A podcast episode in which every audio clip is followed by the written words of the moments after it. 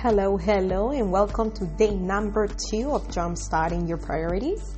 Today we're going to talk about those negative attitudes that we have a hard time to get rid of and that affect us in a bad way.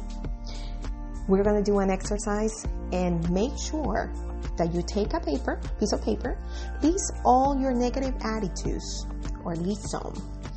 And list the habits, the ones that you want to improve. And next to each one, write the positive response that you will take responsibility for.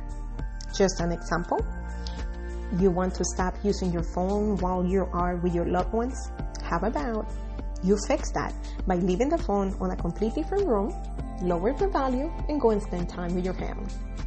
You're to write it, but the idea is that you make sure that one step at a time you start practicing healthy habits.